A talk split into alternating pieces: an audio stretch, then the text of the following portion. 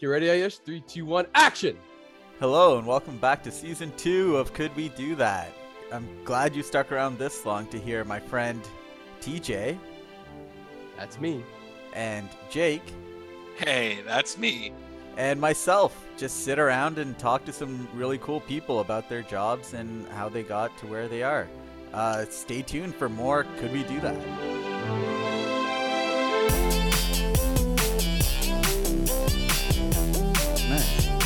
Hello. We got our we got our man of the hour on. Welcome, Arjun. Nice. Hey guys, Can you hear us? Hello. can you hear me okay? Yeah. Yeah, Coming in loud and clear. much better than Ayush. Yeah, yeah, much better.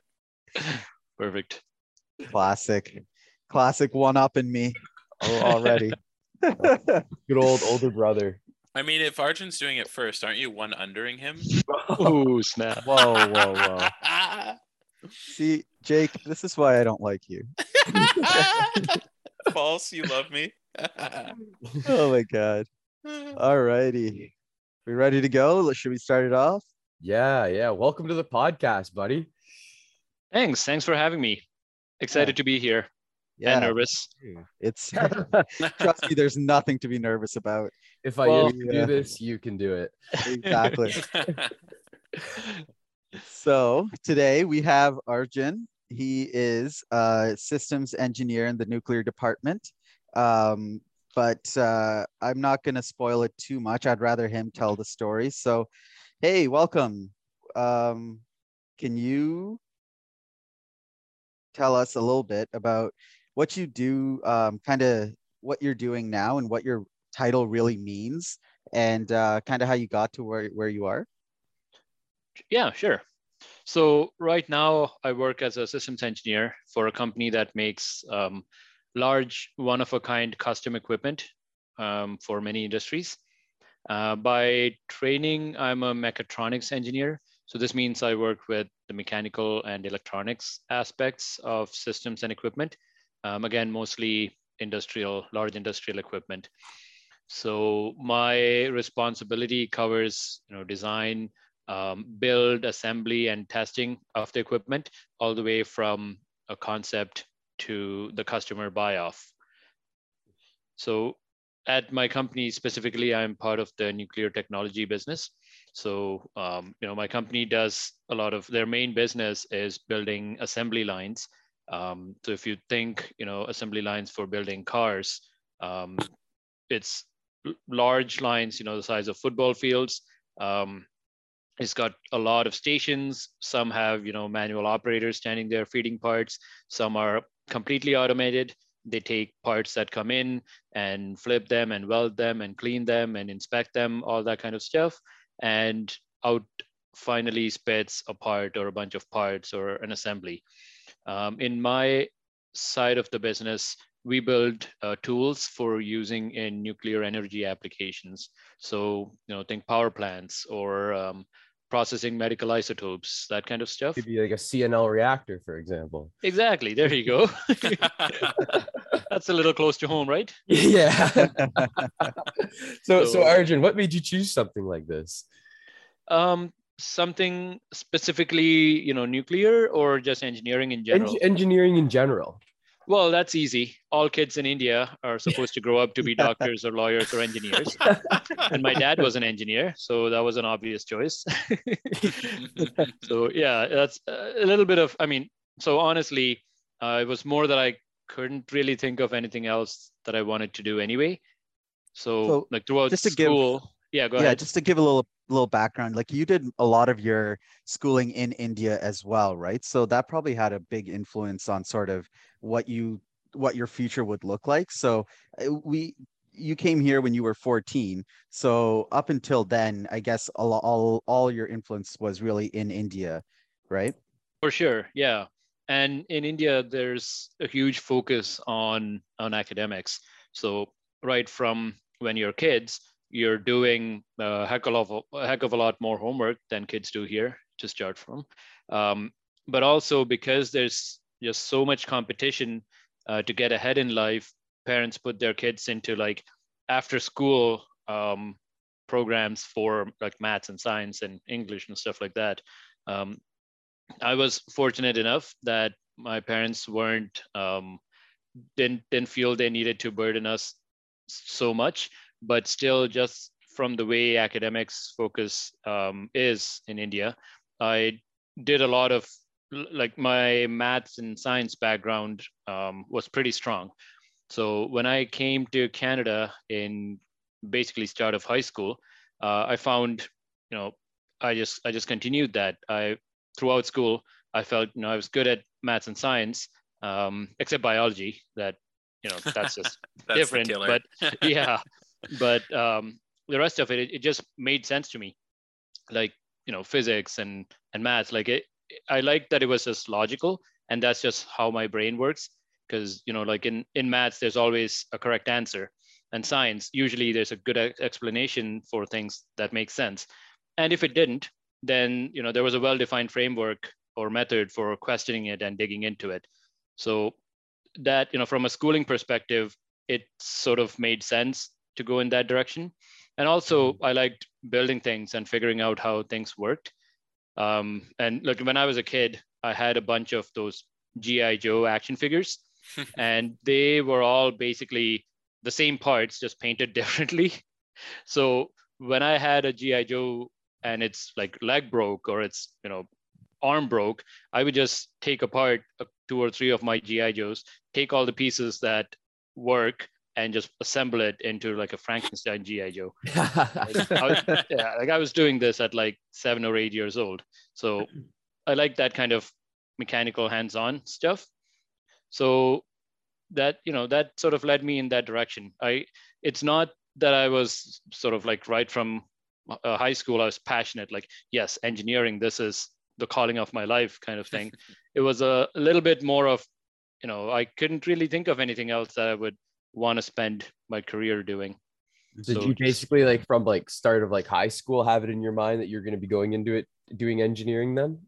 not as a conscious decision not like you know yep come grade 12 i know like engineering is what i want then i'm going to look into the schools that are good at it like all that kind of stuff but just i guess uh, subconsciously i just always knew that's what i wanted to do Interesting. So yeah, it's it's pretty clear that you know growing up in India influenced that engineering aspect of it a lot. But um, did you know you know what your what your day to day would look like, or what kind of engineering you would want to do? Because it is still a pretty broad field, right? Like you can't just say engineering. Like you're clearly a you define it at some point, right? So did you know that going into it, or did you figure it out as you went along? um a little bit i had a direction right like i knew i enjoyed hands-on mechanical things but like at the same time not things like building bridges right so Mhm. um, not civil kind of thing. Like things like civil specifically didn't interest me. But on the other hand, I also liked uh, programming, and um, like in physics, I used to like the you know circuits and and that kind of courses. So I knew I also liked the um, the electrical and the programming aspects of it. So when I heard about a program called mechatronics that combined mechanical and electronics, I was like, well, that's got to be it and that that was just it right like Yeah. It- no, no, that that makes sense. You you found the the career or the path that brought the two things that you liked about engineering together, which is really cool. yeah and it was more like yeah if i go this route i have a good idea what i'll be learning in university but i wasn't looking further than that i wasn't thinking like i didn't have my eyes set on a type of job and knowing what people in that job would be doing mm-hmm. but it was more Yeah. like like the next step of my life i think i'll enjoy doing this in university so i'm going to take that and then see where that goes Right, right. yeah. Now, Arjun, was there ever a point where your your conviction to engineering like wavered at all? Like it sounds like you had a pretty solid path forward, but was there any any moments where you're like, eh, I don't know? Um, if not, not really, but you know, there were there were a couple of moments where I was just thinking, hey, you know, I'm investing all this time and money in this. Is this what I really want to do? And the answer to that question always turned into, well, can I think of anything else that I would rather do? And if not, then you know why rock the boat? Just uh, see where this goes, kind of thing. That- that's fair. You never have one of those moments where, like, yeah, maybe I should be a videographer or something. nope, Shots that- fired. that- it, it didn't even really occur to me until um, Ayush did that. I was like, wow, that's really cool. There's like so many other cool things out there. And I just never spent much time thinking about it. I just took sort of the the well-trodden path and didn't stop to, you know, think of the possibilities. So Yeah. just looking back, I do sometimes wish I had spent more time um, developing some things, uh, some sort of passion kind of things, rather than the the straight path of life kind of things. So actually, you know, that brings up a good point. I think um, especially you and I, we kind of take it for granted when when it comes to engineering that because, you know, all of our family is in it, we we know a lot about it. We kind of take for granted all of the little things. So could you tell us a little bit about the different paths of engineering that you could have taken and um and like uh why you ended up well you kind of expanded on why you chose mechatronics but there's so many other ones as well right Yeah, for sure. Um, so engineering has always had a few traditional major fields. So mechanical and electrical, um, those are always, you know, have always been solid options. Then there's like civil and chemical engineering. And these were, um, you know, the, the main traditional, like if you go back 40, 50, even 100 years, these have always existed. And then there have been more fields that came up sort of as technology evolved and um, just the the the new things in in the world evolved right? So computer engineering became a thing maybe three or four decades ago. Um, and then more recently like say maybe 20 or 20 years ago maybe um, mechatronics became a thing because you know robotics and automation was a huge deal. And then software engineering became a thing so um, the latest i think uh, is nanotechnology. And even when i say latest i'm still going back maybe 15 years. Um, when i was still in school the newest program that came out was nanotech. And you know it's it's hugely focused. Like uh, by that point you're getting very focused. But if you know if you want to stick to basics and you want to take an education that's very broad then mechanical electrical or chemical will set you up to do all sorts of diff- to, to go in all sorts of different directions after you graduate Yeah. Very cool. And um, you, you had mentioned you, you didn't have much of an idea of what kind of job you would do um, after your education, right? So, wh- what were some of the options that were available to you afterward? Did you did you have a few, or did you sort of find that that niche spot and just push forward for one particular position? Um, no, usually for for a lot of people, unless you're super passionate about a very specific thing, most people just throw themselves out there and you know try and get a decent job coming out of school, and then that sort of becomes their strength, right? They just for sure. you you, you more you use more time you spend in that the more of a more experience you build in it the more um, focused you get and then that's sort of your uh, strength Mhm. and it was sort of like that for me too and actually like getting into nuclear was totally because my parents lived up in chalk river and that's a huge sort of nuclear engineering nuclear technology hub Right. so if it wasn't for that, it's you know nowhere in university did I stop and think, hey, nuclear, that's what I want to do. for sure. So um, one thing though, I think that was really cool about your program, and I think it's becoming more common now, is the co-op part of it. Um, Mhm. So that if anybody isn't familiar, um, can you expand on what that involves and how it worked for you?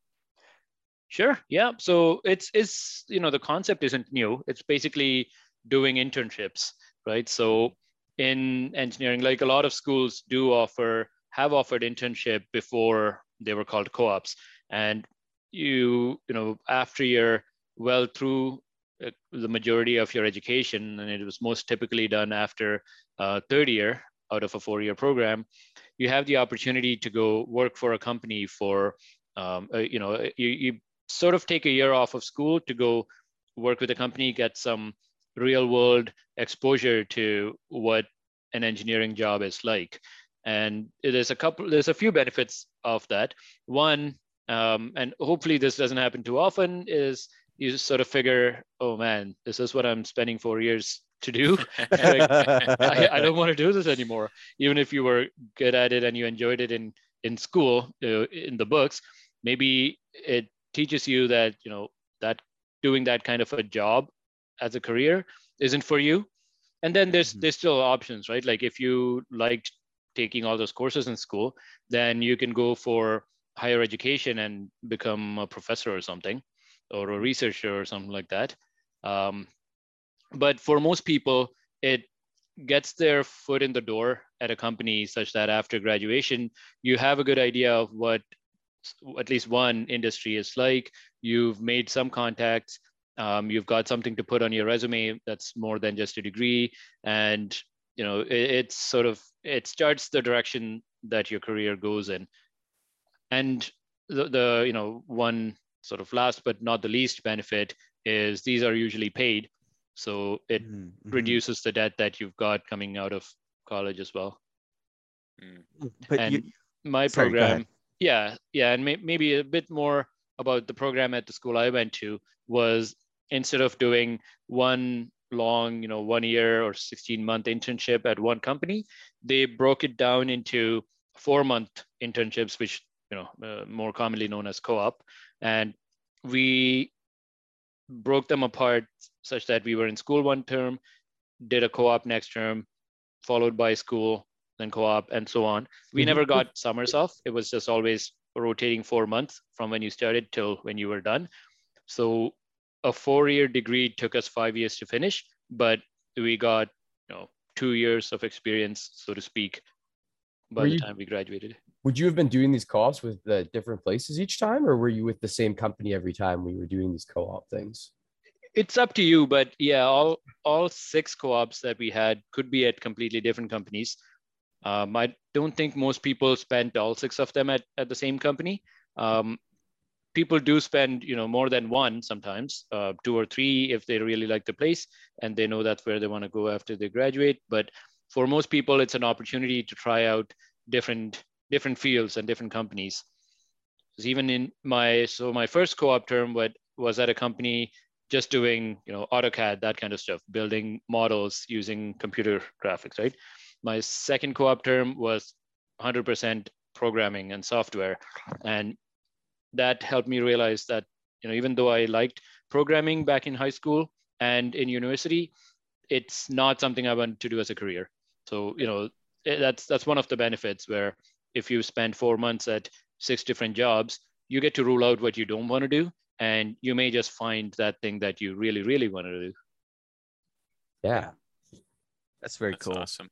Um, you also mentioned uh, higher education in there. So, what does it really take to become a, a full fledged engineer? Can you stop after your undergrad? Do you have to do a master's, a PhD? What's what's sort of the process um, if you want to just like become an engineer? Uh, all you all you really need is an undergrad, so a four year engineering degree, and that's actually one of the reasons engineering is is really popular. Is that unlike say doctors or lawyers where we have to start with one degree and then you have to take you know, you know bar exam or um, other exams and then go into spending another four to six years getting high, more higher education before you're ready to practice with engineering you can just do four years of school get your paper and go out there and and you know get a good job for life that kind of thing mm-hmm. um, these days, you know, there are certain areas in engineering where you do need more. Uh, for example, if you do want to teach as a professor, um, university or college, you usually need at least a master's degree. And to become like an actual professor, not just a, a lecturer or a part-time instructor at a university, you would need a PhD. Mm-hmm. But um, you can absolutely, and I'd say the majority of, of engineers out there would get their um, four-year bachelor's degree and go out and practice. Okay, so so I see uh, with engineering, I see a lot of um, P-Eng. What what does that stand for, and what does that mean? So that's um, a, a professional license to practice. So just like you know, doctors need to need to get their certification, and lawyers need the bar um, to practice and call yourself a practicing engineer. Um, it's a regulated profession. So in any province and any state uh, in the United States, you need to get uh, a license from the governing body of that province.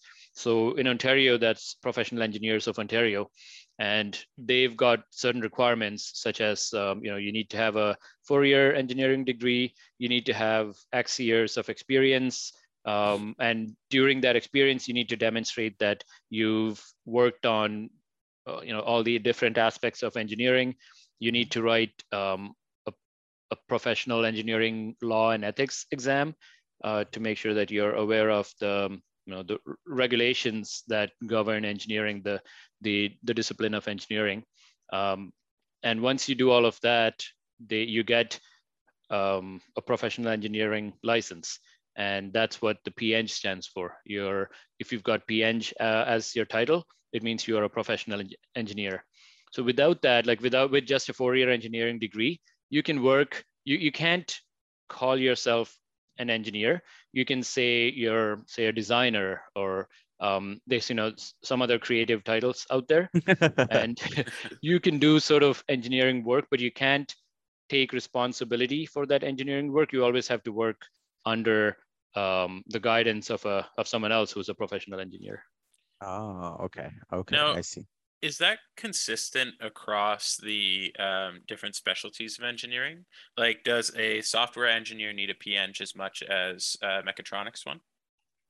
I would say yes. Again, anyone to use the title engineer professionally, you you would be regulated. So if you have someone who calls themselves an engineer and they're not actually like they don't have a degree or they haven't gotten uh, the license, they can be reported, and uh, the PEO would you know they would go after them and you know for malpractice that kind of stuff.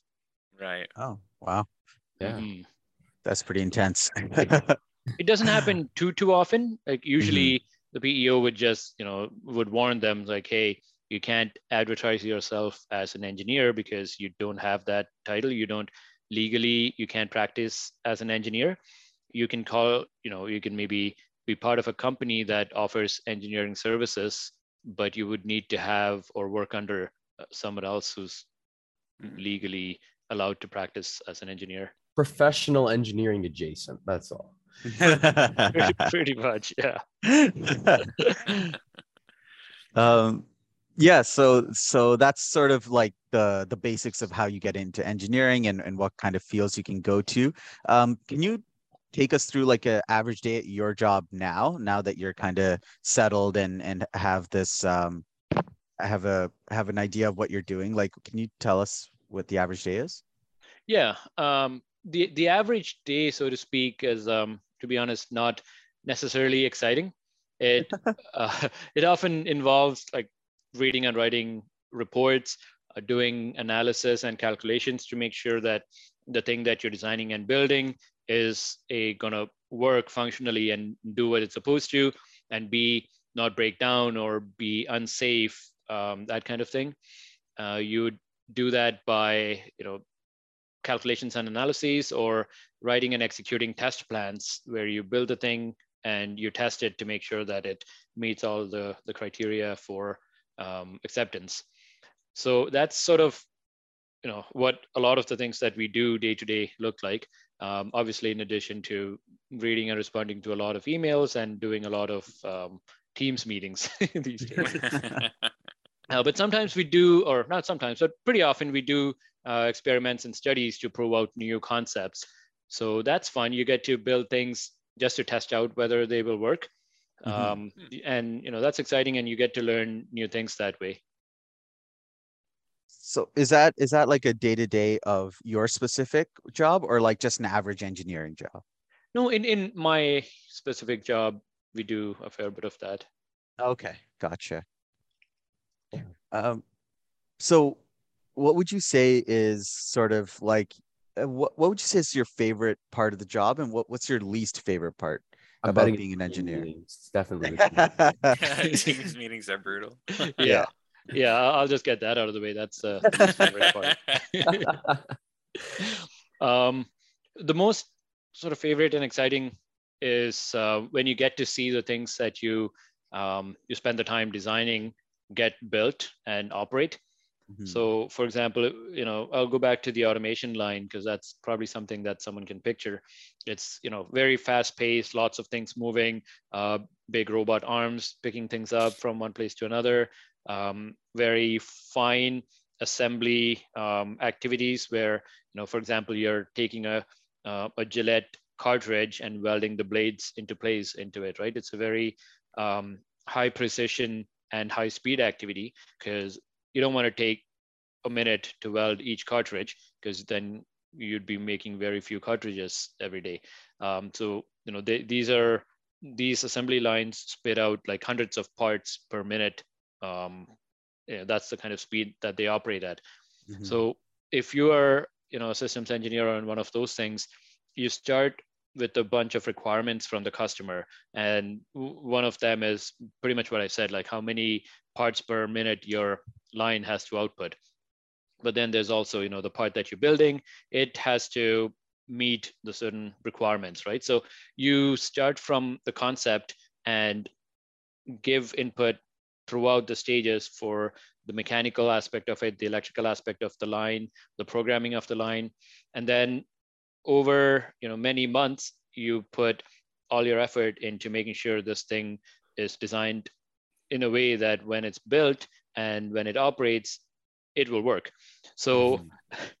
it's it's really an exciting moment when things all get put together and the programming is complete and you're ready to you know turn on the switch so to speak and you see all these things move and and that's that's really exciting because Mhm. it's it's one thing to look at things on paper and on the computer but when you see it built in all its metallic glory that's very satisfying yeah, I No. can I can relate to that. Um, sorry, Jake, go ahead.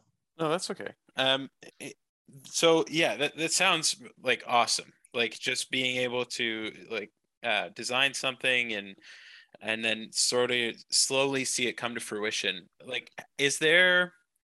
I'm I'm wondering how often there like your designs work out like a hundred percent great. Like I, I know that's part of the the profession is to make sure that you're designing things so that they will work. But is there ever ever any times when you get to the final product and it just doesn't function the way it's supposed to?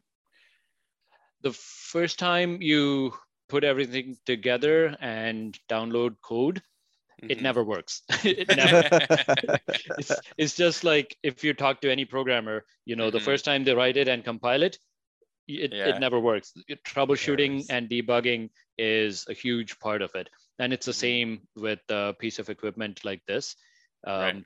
it's it's it's different if you're building if you're just building something mechanical right because there's Mhm. not too much more to it than what it looks like on paper but when there's automation happening and you know machines coordinating with each other to do things Mhm. there's it's a it's a long process of integrating the sensors and and the code with the mechanical aspects of things there's a lot of setting up that goes as part of uh, assembly but even with that there's a lot of tweaking troubleshooting rewriting code. And that can be you know very frustrating as well as very exciting because sometimes you're banging your head against the wall because you really can't see why it's not working. And An then extra semicolon. exactly exactly. Um, and then you know you, you sometimes you get those um, aha moments when you find that extra semicolon and delete it and things work. But it's it's never a binary thing. It's always a, a working making you know fixing one thing at a time until until it works. And yes there are times when through despite our best efforts your final product it just there's nothing more you can do to get it to meet everything that was required. So you know you may get really really close and at that point you sort of have to accept that this is this is as good as it's going to get Mm. Right. and that's that's not it's not necessarily a good feeling but that's that's part of it Part of the job. yeah And are your projects then given like a specific like margin of error for you to work in? Like if if you get within that, you're sort of happy, you move on kind of thing? Sort of again it, it all comes down to the customer right you're building this for the Mhm. customer Yeah. and if they were expecting um, for this part to make or this machine to make uh, 100 parts a minute and Mhm. you're only able to make 95 then you know oftentimes it gets into contractual negotiations where you know Right. maybe they only pay us 95% of what the project was worth you know again i'm just oversimplifying it but that that sort of gets into uh, project management and commercial discussions at that point. But Right. from a technical standpoint if if you get up if you if you get to a wall and you simply can't do better i mean you you can always do better. There's it's it's always a matter of you know cost versus benefit. So maybe you can completely redesign the line and build it you know 80% from scratch and you could do 105 parts but then that's going to cost potentially double of what the project plan was right? Right. then you have to make people have to make that call. And whether are, are we going to accept the 95 parts per minute or is it really worth spending extra to get to 100 whatever parts a minute? Right. but it's that's that's a, a lot of times that's part of engineering. It's to make those make those judgments. Hmm because at, at any time you know you can always spend if money wasn't an object you could design anything. You could build anything. You could achieve any kind of performance. But engineering is also a matter of balancing um, the technical aspect with the economics of doing so. Um, yeah, I, I- think that was um, I think that that makes sense. You know, every project has its own limitations, and usually comes down to money and uh, you know the output. Is it worth it? Kind of stuff. So you you worked on some really cool projects like the Canadarm and other, and you have some patents under in your name. Can you tell us a little bit about, about working on those projects or something similar? Sure, I can talk about um, one of the projects I'm working on now that might give you a good idea of um, you know the, the type of challenges without being super broad. Uh, so just coming back to uh, the nuclear field, we we build tools for use in nuclear energy applications, and we do the main purpose for building and using these tools is because of uh, high radiation fields. So in most applications, uh, for example, in a nuclear power plant, when you have a reactor and you need to do some maintenance, for example, you can't just send people out to a nuclear reactor to swap out components. Uh, it usually has to be done using tools that are operated by people sitting in a control room far away. So uh, sometimes you go into outage where you can shut down the reactor temporarily for um, a few days, but every day that the reactor is not producing electricity is a huge loss for the utility. Uh, it's you know sort of on the order of a million dollars a day of loss that um, one reactor is shut down for maintenance at um, our local power plants here. So what they usually do is go in during that window, set up these tools, and and you know leave the reactor area, and all the maintenance type stuff is done remotely by people sitting in a control room. So we you know that's one of the areas where we design these large tools that are installed um, and set up in front of the reactor, and they send other inspection and maintenance tools into the reactor for you know performing inspection or some sort of maintenance activities. Does that sort of give you an idea? Uh, yeah, I think it's um I, I mean I understand it because I've seen the stuff that you work on, but I think it's uh it's a little bit more I guess I guess it's it's harder to picture it because a lot of people aren't really familiar with nuclear reactors in general. Mm-hmm. Um like the the the the amount of you know safety that goes into it what goes into the maintenance part of it um, what are you replacing um, there's i guess there's the whole whole list of questions there um, but yeah i think that that does give us a little bit better of an example of what you're working on currently maybe another example that's easier to picture is um, hot cells in which they do um, processing of medical isotopes or other components that they remove from a reactor for inspection. So these are large shielded rooms and they have a couple of windows which are you know a couple of feet thick glass and this is all to to block the radiation and to keep radiation contained within the room so if you need to you know if you have say a a, flask or a box with with things inside it that you need to open up and work with, you have these huge manipulator arms. So it's basically, it gives you um, a place to put your hands in, um, sort of like a, a glove, but it's suspended from the ceiling. You put your arms into it, and there's equivalent arms inside the hot cell. And whatever you do with your hands, these arms inside the hot cells will move accordingly. So you're standing like maybe 20 feet away from the piece that you want to work on, separated by uh, you know, a bunch of glass and space. And you stand there looking in through the through the glass windows, and you're moving things inside the room by moving your hands on this side of the room. That's actually really cool. Yeah. I, am I'm picturing like uh, like the Simpsons, where like yeah, yeah, yeah. Sticking, yeah, he's sticking his hands inside those rubber gloves behind the glass, stuff, like on a much more complicated scale. But that's that's really interesting, though. Yeah, I think that that definitely is easier to picture. I think the the the issue really is just the the understanding of nuclear plants or nuclear cells and and how they're set up. Mm-hmm. Um, I don't know, like, what do you guys think? Would you do you want to go into it? Yeah, yeah. Okay. It's probably hard to explain without visuals, though. Yeah, I, but I think okay. So let's let's break it down. Let's let's break it down a little bit. So nuclear power plants and nuclear research plants are are different, right? They operate differently, and they produce different things both in terms of the output and in terms of the waste, right? Sort of.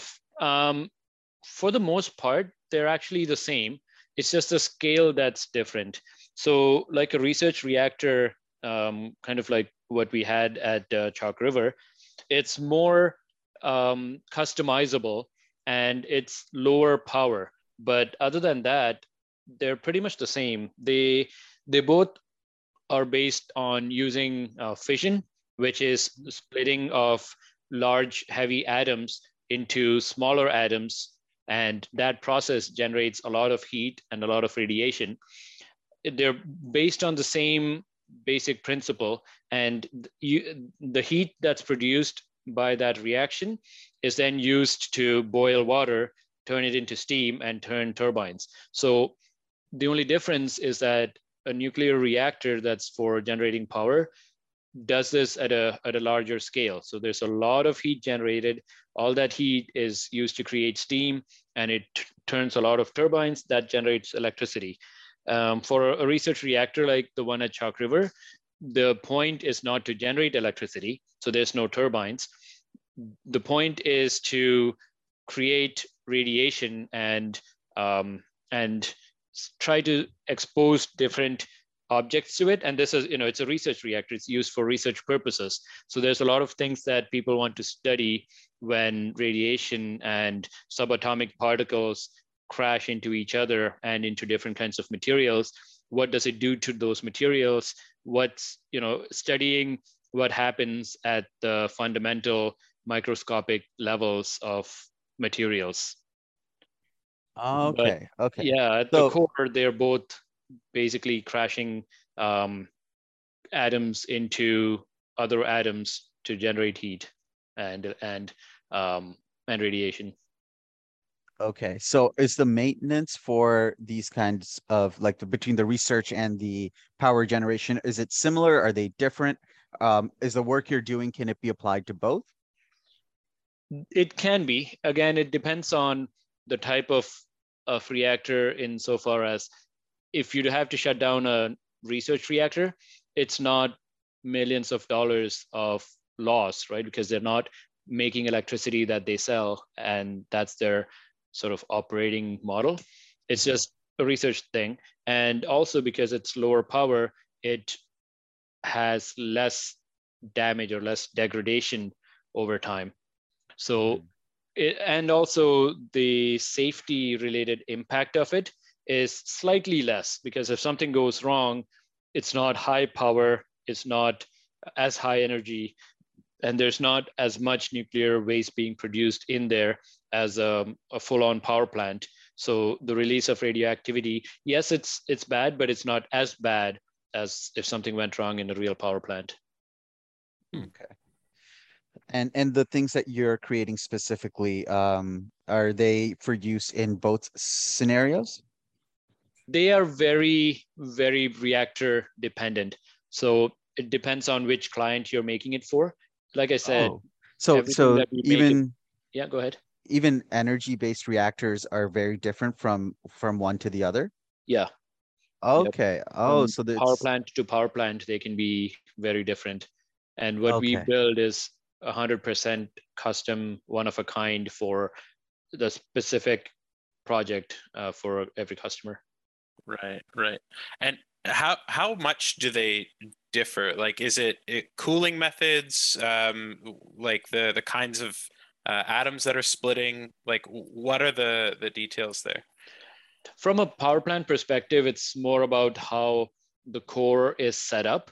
But mm-hmm. from our perspective, the tools that we make are again like every reactor, just physically the way they're built and mm-hmm. what what points on that reactor or that piece of equipment do we interface with will completely right. change what we're building right because if you want to go in from the top of a cylindrical reactor it's completely different than if you're going in from the side of a square reactor right, right? just from a basic this is the shape that you have to work on perspective the tools yeah. are completely different it all comes back to pegs and holes, eh? Pretty much. you, you need to know yeah. what you're going to operate on before you go in. Right. Yeah, I don't know why. I guess I assumed there was sort of a standard when it comes to nuclear reactors and that a lot of them would be built very similarly um, to be most efficient. But I guess it really depends on where you're building it, what purpose, and how many people it needs to serve. Well, th- there are standards, and there are, you know, for example, all um, CANDU reactors are sort of, I'd say 90% the same. They're same in the type of technology that they operate with, but the shapes of the fuel, the sizes of the fuel, the size of the reactor, that kind of thing, thing would be different. Uh, mm-hmm. Similarly, there's you know conceptually different types of reactors, and there's companies out there that make reactors. So for example, Westinghouse is one company, and they've got you know a few different models of reactors. And if you go to the states, these are pretty common, and you may have like eight different power plants that use the same model of Westinghouse reactors, and those could be all the same. But even then, they may be slightly different depending on you know how much power they generate, they and the way they're they're configured. But between those eight of them or whatever, they could be 95% the same. But then there may be a different company that makes a different model of reactors, which is going to be you know only 65% the same as those other the reactor that the other company makes mm-hmm. that kind of a thing yeah okay I don't know, um, so, no no i think no no no that makes sense so i just want to take it back to so this I'm kind of wondering now, um, in your education history, is this something that you learned while you were doing your master's, or is this something that you learned like on the job working for different companies, or is that something they teach you? These are the different kind of reactors. This is what you'll have to work with. It's not part of a, a general or broad engineering education, but if it's something that you're interested in, uh, some engineering schools do have nuclear you know reactor specific courses that you can take So when I did my master's at U of T, I chose to take a couple of those courses, but it's not by any means something that every engineer would know. It's not something, you know, reactors or nuclear physics and that kind of stuff is not a, a core course. Mhm. It's more of an elective. You know, if if the, if you're interested in this thing, you can take courses on it, or you can, you know, there's a lot of resources out there to read and learn in your in your own time, and a lot of it is also related to the work that you do and you're learning it on the job. mm-hmm. Okay. Okay, yeah, no, that makes sense. I think explaining the basics of the of nuclear reactors really helps kind of bring everything into perspective a little bit better. Yeah, and unfortunately, I, it's it's hard to explain these things without a visual. So Mhm. I don't You think did a pretty good job regardless. Yeah. that, that- that does help. Yeah. So, uh, so Arjun, so for a position like engineering, kind of like what you're doing, doesn't have to be specifically like your career, but what could somebody expect, like salary compensation wise, for something like that? Um, so just out of school, and it, it does vary uh, industry to industry. And if you have any experience, say internship or co-op experience, uh, just out of school, you could be looking at anywhere from 50 to 80K a year range. Hmm. And about mid-career, say like 10 to 15 years in, um, you can usually expect to be making 100K plus in, in a lot of engineering jobs. Again, this highly depends on the type of engineering, um, the industry, the location, and stuff like that. Because you know, obviously, some types of engineering are more in demand and pay higher. Like these days, software pays a crazy amount compared to civil, Mhm. and you know, some industries also pay higher. I Think oil and gas during the boom a couple decades ago. If you were working um, in Alberta, you'd be the odds are you were making more money than if you were working in Ontario. Sure. Yeah. And again, some jobs are in remote locations. Uh, for example, if if um, you're working on a working at a um, nuclear reactor, they tend to put those away from huge, hugely populous cities. uh, you could be working in you know mining industry or up in Fort Mac in Alberta, digging Mhm. crude oil out of the ground.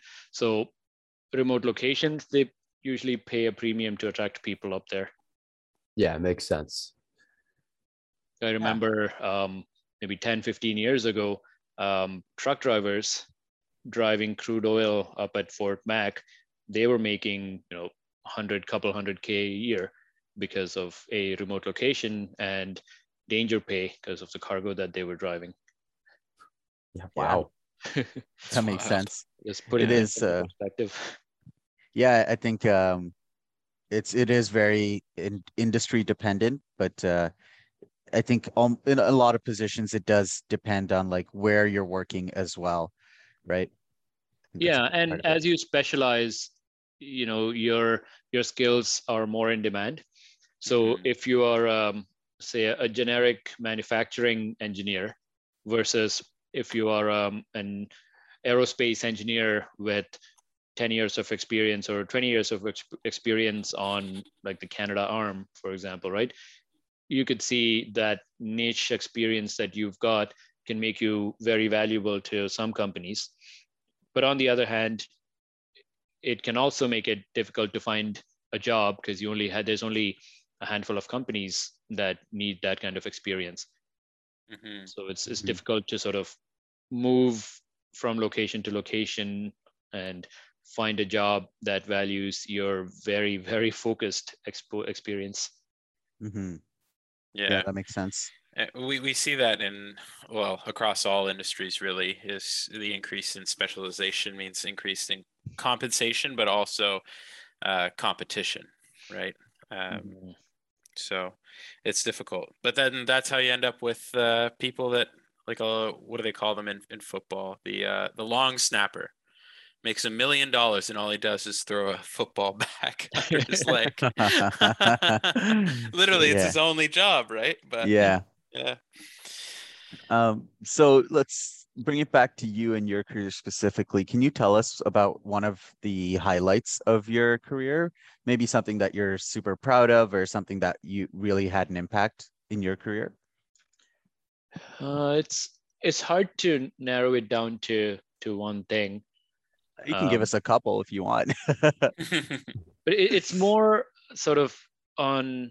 Uh, there's there's been one project that I've been working on for a few years, and it's a it's a really large and complex job that where, where sort of the the expectations and requirements sort of keep changing, and it's a big enough job that you can't just have one systems engineer on it. You have to have a, a team of systems engineers, and I've been leading that team, and that's sort of up until now. I would say that that's sort of the highlight of my career. It's been more meaningful and more rewarding than anything else that I've done in the past. So it's not just uh, from a technical perspective, but also guiding and mentoring new um, sort of more of the junior and, and up and coming members of the team into developing themselves and, and their talents. And so like as a, as a team lead kind of thing, um, that's been a, a very fulfilling role, I'd say. Yeah. Yeah. Cool. Um, wow. Yeah. So, you know, it seems like that's something that you've been really really liking being able to mentor people. So what what kind of advice would you give to somebody that's maybe starting or looking to go into engineering? Or uh yeah, what kind of advice would you give to someone? Well, so if you're in school and you're not scared of some math, if you're passionate about science and uh, putting it to use in building new things and improving existing technologies and existing um, I guess, state of the world, then engineering can be a very rewarding career for you. Um, and if you're in school, I'd say try out different engineering related subjects or you know join teams like robotics teams and stuff like that um, try out programming for example things like that and that would give you an idea of whether or not you do enjoy doing it because it's it is one of those things that like I said, it it's very mainstream and a lot. Of, it's popular in in the sense that you know a four year degree and then you're sort of set for a career. So a lot of people go into that and then end up finding that they don't enjoy it or um, you, you, know it's not rewarding even if it's uh, the subjects themselves sounded like fun the day-to-day aspect of the job isn't really like that it's not satisfying so if you try out things like you know joining a robotics team or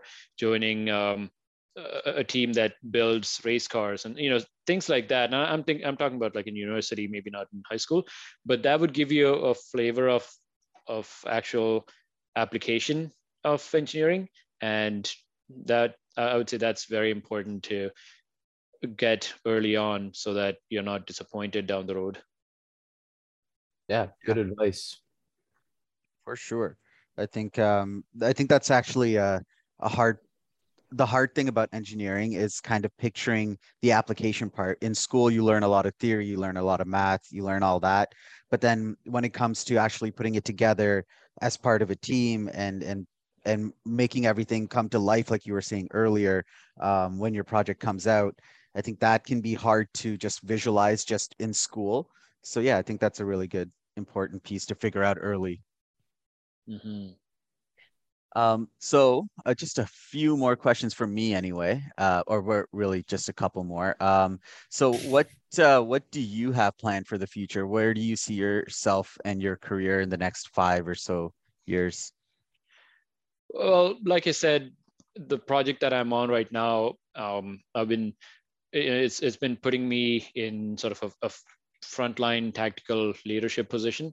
So in, in other words, I'm still doing a lot of day-to-day technical work, but I'm also leading a team and providing guidance and mentorship. Um, and you know, the I, I kind of want to to expand on that and get into you know, creating tools to enable people to work smarter rather than harder, and just setting up an environment where you know we can we can grow our team. So, for example, like right now, our company has been growing and expanding. When I started, my group was say about five people, and our role was a bit smaller. But now we are closer to 30 people, and I'm excited to be part of growing our team. Um, you know, getting more of the the junior and intermediate um, members of our team, um, helping them grow their technical talents and tackling more and more complex and challenging projects. So, do you ever see yourself being a professor at any point or teaching at any point? Not necessarily. I think I'm a little too far into the um, engineering, like industry side of things, because I would I would have to probably go back to school to get back into the mindset of of teaching and learning and students and that kind of thing. Mm-hmm. But it's more more just even applications. Those things, you know, how to put what you learned in school into um, into practice in designing and building things and testing things and troubleshooting all of that like it's a it's a learned skill mm-hmm. and I, I do enjoy coaching and guiding um, not necessarily new grads but just people who are growing into that engineering role mm-hmm young minds, shaping young minds. um, yeah, awesome. Um, that's yeah, it's pretty much it for me. How about you guys? Uh, that that's it for me, buddy. Yeah. Yeah. All right. Well, then you guys know. Just one last question.